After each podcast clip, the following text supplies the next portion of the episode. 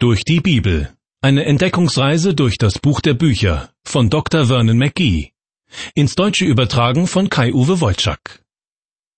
Abermals ein herzliches Willkommen. In der Sendereihe durch die Bibel geht es auch heute wieder um Josef, dem zweitjüngsten Sohn des israelitischen Stammvaters Jakob.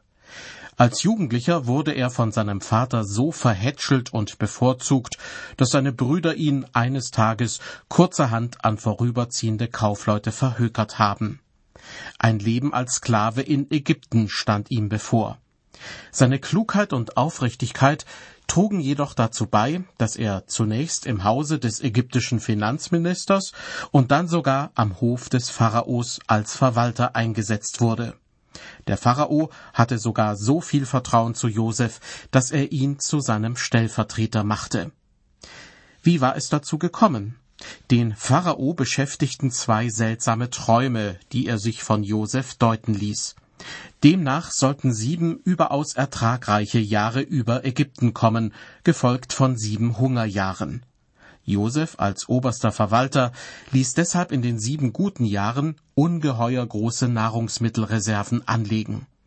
Als dann die Hungerjahre anbrachen, konnten sogar Menschen aus anderen Ländern bei ihm Getreide einkaufen. Spannend wurde es, als eines Tages zehn Männer aus Kanaan bei ihm auftauchten, Josefs Brüder. Obwohl er sie seit mehr als zwanzig Jahren nicht mehr gesehen hatte, erkannte er sie. Sie dagegen sahen in Josef nur einen unfreundlichen ägyptischen Beamten, der seine Macht ausspielte und sie herumschikanierte. Den Gipfel und zugleich das Ende der Schikane finden Sie im ersten Mosebuch Kapitel 44. In dieser Sendung steigen wir gleich ein bei Vers 25. Josef hat seine Brüder gleich erkannt, als sie zum ersten Mal bei ihm auftauchen, um während einer langen Hungersnot Getreide bei ihm zu kaufen. Sie erkennen ihn jedoch nicht und tun genau das, was Josef mit 17 Jahren in einem Traum vorhergesehen hat. Sie werfen sich vor ihm in den Staub und bitten demütig um sein Wohlwollen. Josef ist kein Unmensch, würde sich seinen Brüdern am liebsten gleich zu erkennen geben, aber bevor er das tut, will er sie auf die Probe stellen. Er möchte wissen, ob sie das schlimme Unrecht, das sie vor vielen Jahren ihm angetan haben, inzwischen bereuen. Außerdem ist Josef traurig, dass seine zehn älteren Brüder, genauer gesagt seine Halbbrüder, seinen jüngeren leiblichen Bruder Benjamin nicht mitgebracht haben. Und so denkt sich Josef ein paar äußerst listige Winkelzüge aus, um seinen Brüdern auf den Zahn zu fühlen. Er beschuldigt sie, Kundschafter zu sein. Um das Gegenteil zu beweisen, müssen sie Simeon in Ägypten zurücklassen und sollen bei ihrem nächsten Besuch in Ägypten Benjamin mitbringen. Das ist jedoch leichter gesagt als getan, denn ihr alter Vater Jakob will Benjamin nicht mitreisen lassen. Er fürchtet, dass seinem Lieblingssohn etwas zustoßen könnte, so wie vor vielen Jahren seinem Sohn Josef. Über dessen wirkliches Schicksal weiß Jakob nichts, denn die anderen Brüder hatten ihm damals erzählt, Josef sei wohl von einem wilden Tier getötet worden. Erst nach langen Diskussionen lässt der alte Jakob seinen Lieblingssohn Benjamin mit den anderen nach Ägypten ziehen, denn sie brauchen dringend weiteres Getreide, um nicht hungern zu müssen. Der Besuch der Brüder bei Josef, dem vermeintlichen ägyptischen Beamten, verläuft unproblematisch. Zunächst jedenfalls. Simeon, den sie in Ägypten zurücklassen mussten, kommt frei. Gemeinsam und mit gefüllten Getreidesäcken treten sie ihren Heimweg nach Kanaan an. Doch abermals will Josef seine Brüder auf die Probe stellen, indem er sie gehörig in die Enge treibt. Jedem Bruder hat er den Kaufpreis für sein Getreide heimlich in dessen Getreidesack stecken lassen. Und bei Benjamin zusätzlich einen silbernen Becher. Kaum haben sie die Stadt verlassen, jagt ihnen Josefs Haushalter hinterher und stellt sie zur Rede. Wohl oder übel müssen sie wieder umkehren. Als Strafe für den angeblichen Diebstahl fordert Josef, immer noch unerkannt von seinen Brüdern, dass Benjamin als Sklave bei ihm bleiben soll, weil er den silbernen Becher gestohlen habe. Daraufhin tritt Judah vor Josef und bietet an, an Benjamins Stelle als Sklave dort zu bleiben. In einer mitreißenden Rede erzählt Judah, dass ihr alter Vater sich zunächst strikt geweigert habe, Benjamin mit den anderen Brüdern nach Ägypten ziehen zu lassen. Wie es dann doch dazu gekommen ist, erfahren wir aus Kapitel 44 ab Vers 25. Judah berichtet, da sprach unser Vater, zieht wieder hin und kauft uns ein wenig Getreide. Wir aber sprachen, wir können nicht hinabziehen, nur wenn unser jüngster Bruder mit uns ist, wollen wir hinabziehen, denn wir dürfen des Mannes Angesicht nicht sehen, wenn unser jüngster Bruder nicht mit uns ist. Da sprach dein Knecht, mein Vater, zu uns, Ihr wisst, dass mir meine Frau zwei Söhne geboren hat. Einer ging von mir, und ich musste mir sagen, er ist zerrissen. Und ich habe ihn nicht wiedergesehen bisher. Werdet ihr diesen auch von mir nehmen, und widerfährt ihm ein Unfall, so werdet ihr meine grauen Haare mit Jammer hinunter zu den Toten bringen. Judah spiegelt hier sehr schön die Gefühle seines Vaters Jakob wider. Klar, Judah drückt auch ein bisschen auf die Tränendrüse, um den angeblichen ägyptischen Beamten versöhnlich zu stimmen. Für Josef wiederum ist ausschlaggebend, dass er selbst wahrscheinlich zum allerersten Mal erfährt, was wirklich Sache ist, nämlich, dass sein Vater vor mehr als zwei Jahrzehnten von seinen Söhnen hinters Licht geführt wurde. Die ganzen Jahre hindurch muss er gedacht haben, dass Josef von einem wilden Tier angefallen und dabei getötet worden sei. Er ist zerrissen, sagt Judah unverblümt, als er die Worte seines Vaters wiedergibt. Vorher hatten die Brüder immer vorsichtig formuliert, er ist nicht mehr vorhanden. Mit seiner dramatischen Rede bringt Judah aber auch eine Schattenseite im Glaubensleben seines Vaters zum Vorschein. Keine Frage, aus Jakob, der sein Leben immer selbst in die Hand nehmen wollte, wenn es sein musste, auch mit List und Tücke, ist längst ein Mann geworden, der im Glauben gewachsen ist. Aber ein echtes Vorbild im Glauben ist er noch nicht. Das sieht man daran, wie sehr er sich an Benjamin klammert. Nicht Gott, sondern Benjamin scheint der entscheidende Halt in seinem Leben zu sein. Wenn Benjamin etwas zustoßen sollte, würde ihn das ins Grab bringen. Ich frage mich manchmal, wie ich auf den Tod eines sehr nahen Angehörigen reagieren würde. Wenn es sich um einen Menschen handelt, der so wie ich an Christus geglaubt hat, dann könnte ich sicher sein, diesen Menschen eines Tages im Himmel wiederzusehen. Aber selbst wenn es sich nicht um einen Christen handelt, kann ich bzw. sollte ich auf Gottes gerechtes Handeln vertrauen. Sie merken, ich drücke mich vorsichtig aus, und zwar deshalb, weil ich nicht weiß, ob mich meine Trauer im konkreten Fall nicht vielleicht doch völlig überwältigt. Ich denke, keiner von uns ist davor gefeit. Umso mehr will ich schon jetzt darauf achten, dass ich einen anderen Menschen nicht zum Sinn und Inhalt meines Lebens hochstilisiere. Das ist auch für diesen Menschen nicht gut, denn allzu schnell überfordere ich ihn dann durch meine übergroßen Erwartungen. Zurück zum Bibeltext. Noch immer steht Judah vor dem angeblichen Beamten des Pharaos und erzählt ihm, wie schwierig es gewesen war, mit dem jüngsten Bruder Benjamin nach Ägypten zu kommen. Nun hatte Benjamin also anscheinend den silbernen Becher des Beamten geklaut und sollte zur Strafe Sklavendienst leisten. Judah entgegnet ihm, Vers 31 und 32, Nun, wenn ich heimkäme zu deinem Knecht, meinem Vater, und der Knabe wäre nicht mit uns, an dem er mit ganzer Seele hängt, so wird's geschehen, dass er stirbt, wenn er sieht, dass der Knabe nicht da ist so würden wir, deine Knechte, die grauen Haare deines Knechtes unseres Vaters mit Herzeleid hinunter zu den Toten bringen. Judah zeigt sich sehr besorgt um das Wohl seines Vaters Jakob, und ich bin überzeugt davon, dass die anderen Brüder genauso besorgt sind. Allerdings hatten sie vor über zwanzig Jahren dazu beigetragen, dass Jakob überhaupt graue Haare bekommen hat, indem sie nämlich seinen Lieblingssohn Josef verkauft und ihrem Vater dann erzählt hatten, dass Josef vermutlich von einem wilden Tier getötet wurde. Weiter spricht Judah zu dem ägyptischen Beamten, denn ich, dein Knecht, bin Bürge geworden für den Knaben vor meinem Vater und sprach, bringe ich ihn dir nicht wieder, so will ich mein Leben lang die Schuld tragen. Darum lass deinen Knecht hier bleiben an des Knaben statt, als Sklaven meines Herrn, und den Knaben mit seinen Brüdern hinaufziehen. Denn wie soll ich hinaufziehen zu meinem Vater, wenn der Knabe nicht mit mir ist? Ich könnte den Jammer nicht sehen, der über meinen Vater kommen würde. Judah macht ernst mit dem Versprechen, das er seinem alten Vater vor Antritt der Reise gegeben hat. Er hat sich für das Wohl Benjamins verbürgt und bietet deshalb an, an der Stelle Benjamins als Sklave in Ägypten zu bleiben. Es scheint so, als ob Judah, aber gewiss auch die anderen Brüder sich zum Guten verändert haben. Sie übernehmen Verantwortung und treten füreinander ein. Josef, der immer noch seine Rolle als ägyptischer Beamter spielt, kann sich sicher sein, so wie seine Brüder mit ihm umgegangen waren, so würden sie es nie wieder tun. Judah verbürgt sich für seinen jüngeren Bruder Benjamin.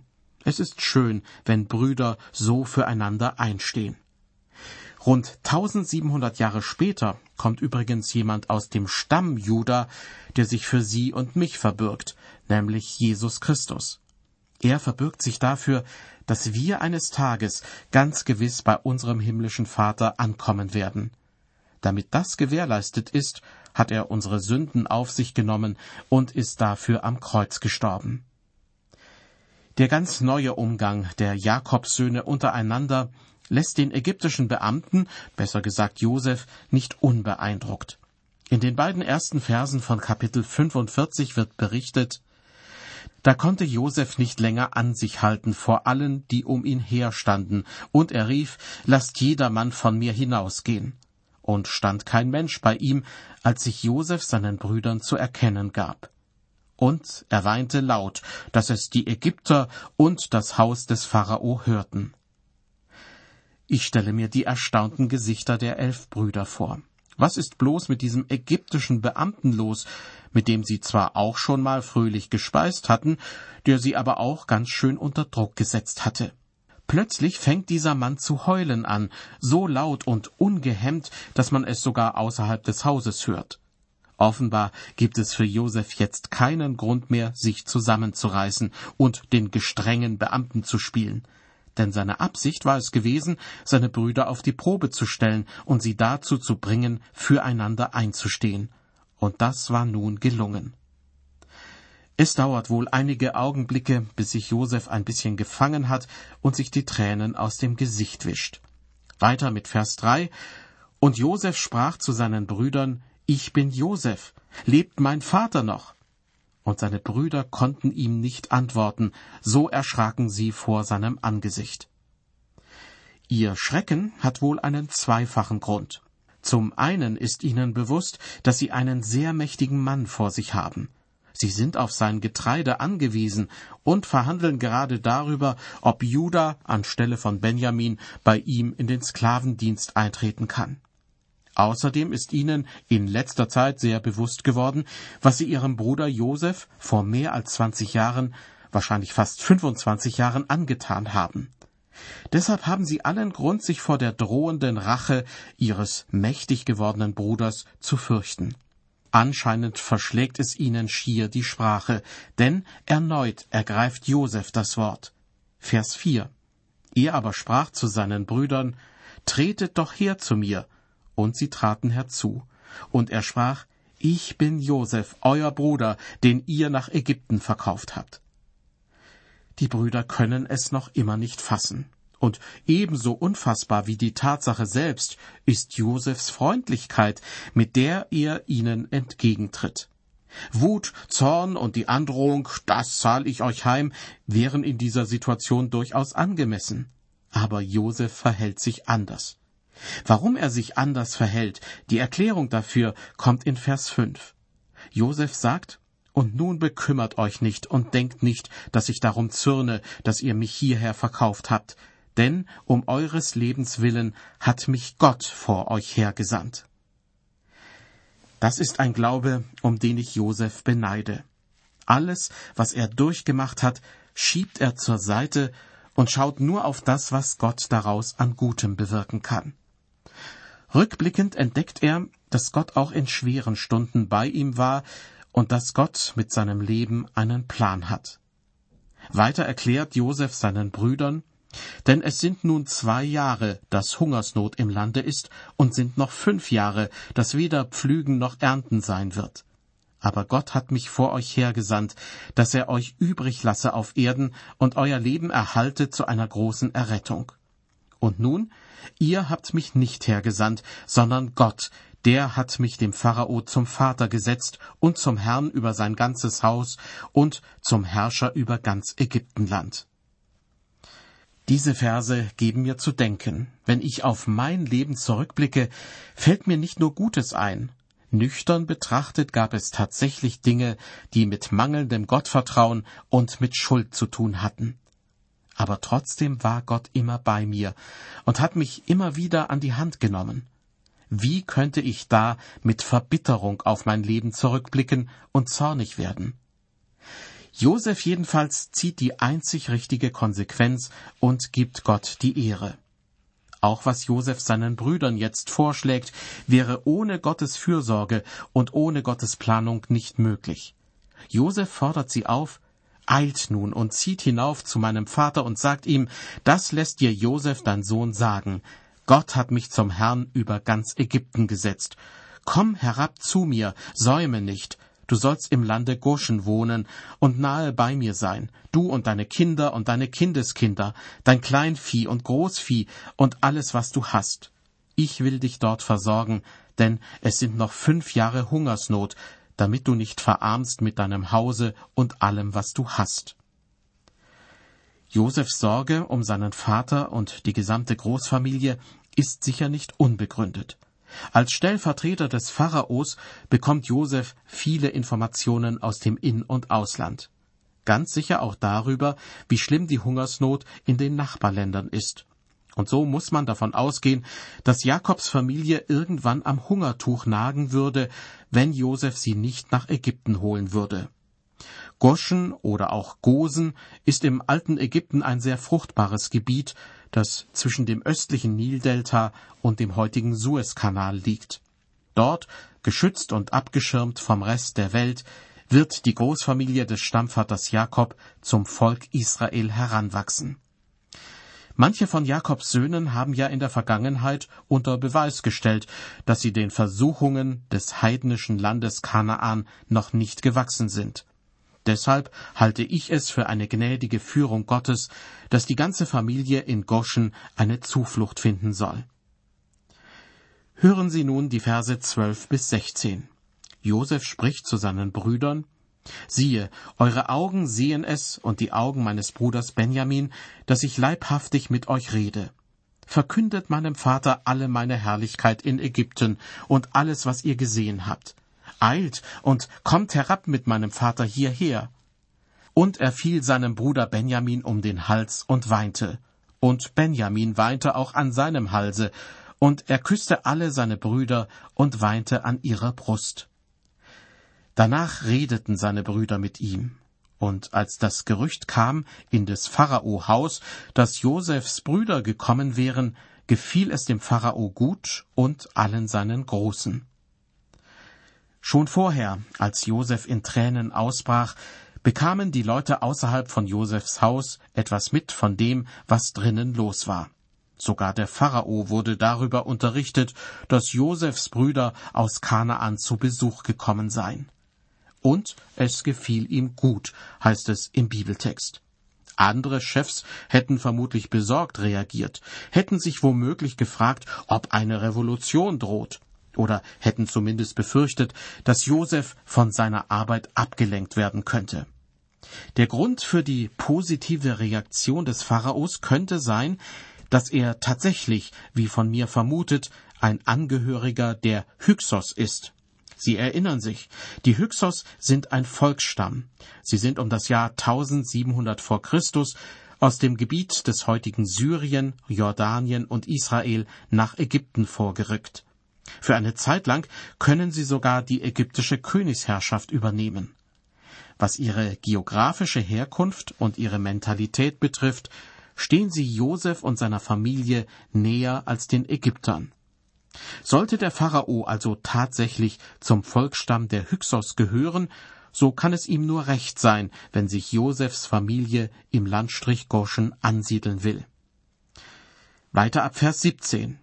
Und der Pharao sprach zu Josef, Sage deinen Brüdern, macht es so, beladet eure Tiere, zieht hin. Und wenn ihr ins Land Kanaan kommt, so nehmt euren Vater und alle die euren und kommt zu mir. Ich will euch das Beste geben in Ägyptenland, dass ihr essen sollt das Fett des Landes. Und gebiete ihnen, macht es so, nehmt mit euch aus Ägyptenland Wagen für eure Kinder und Frauen und bringt euren Vater mit und kommt und seht euren Hausrat nicht an, denn das Beste des ganzen Landes Ägypten soll euer sein. Die Söhne Israels taten so, und Josef gab ihnen Wagen nach dem Befehl des Pharao und Zehrung auf den Weg und gab ihnen allen, einem jeden ein Feierkleid. Aber Benjamin gab er dreihundert Silberstücke und fünf Feierkleider. Und seinem Vater sandte er zehn Esel mit dem Besten aus Ägypten beladen und zehn Eselinnen mit Getreide und Brot und mit Zehrung für seinen Vater auf den Weg. Damit entließ er seine Brüder, und sie zogen hin. Und er sprach zu ihnen, Zankt nicht auf dem Wege. So zogen sie hinauf von Ägypten und kamen ins Land Kanaan zu ihrem Vater Jakob. Dem alten Jakob muss dieser Aufzug vorgekommen sein wie ein Märchen aus Tausend und einer Nacht. Neben Eseln mit vier Beinen tauchen da plötzlich auch Wagen mit Rädern auf. Eine Erfindung, von der Jakob wahrscheinlich nur vom Hörensagen etwas weiß.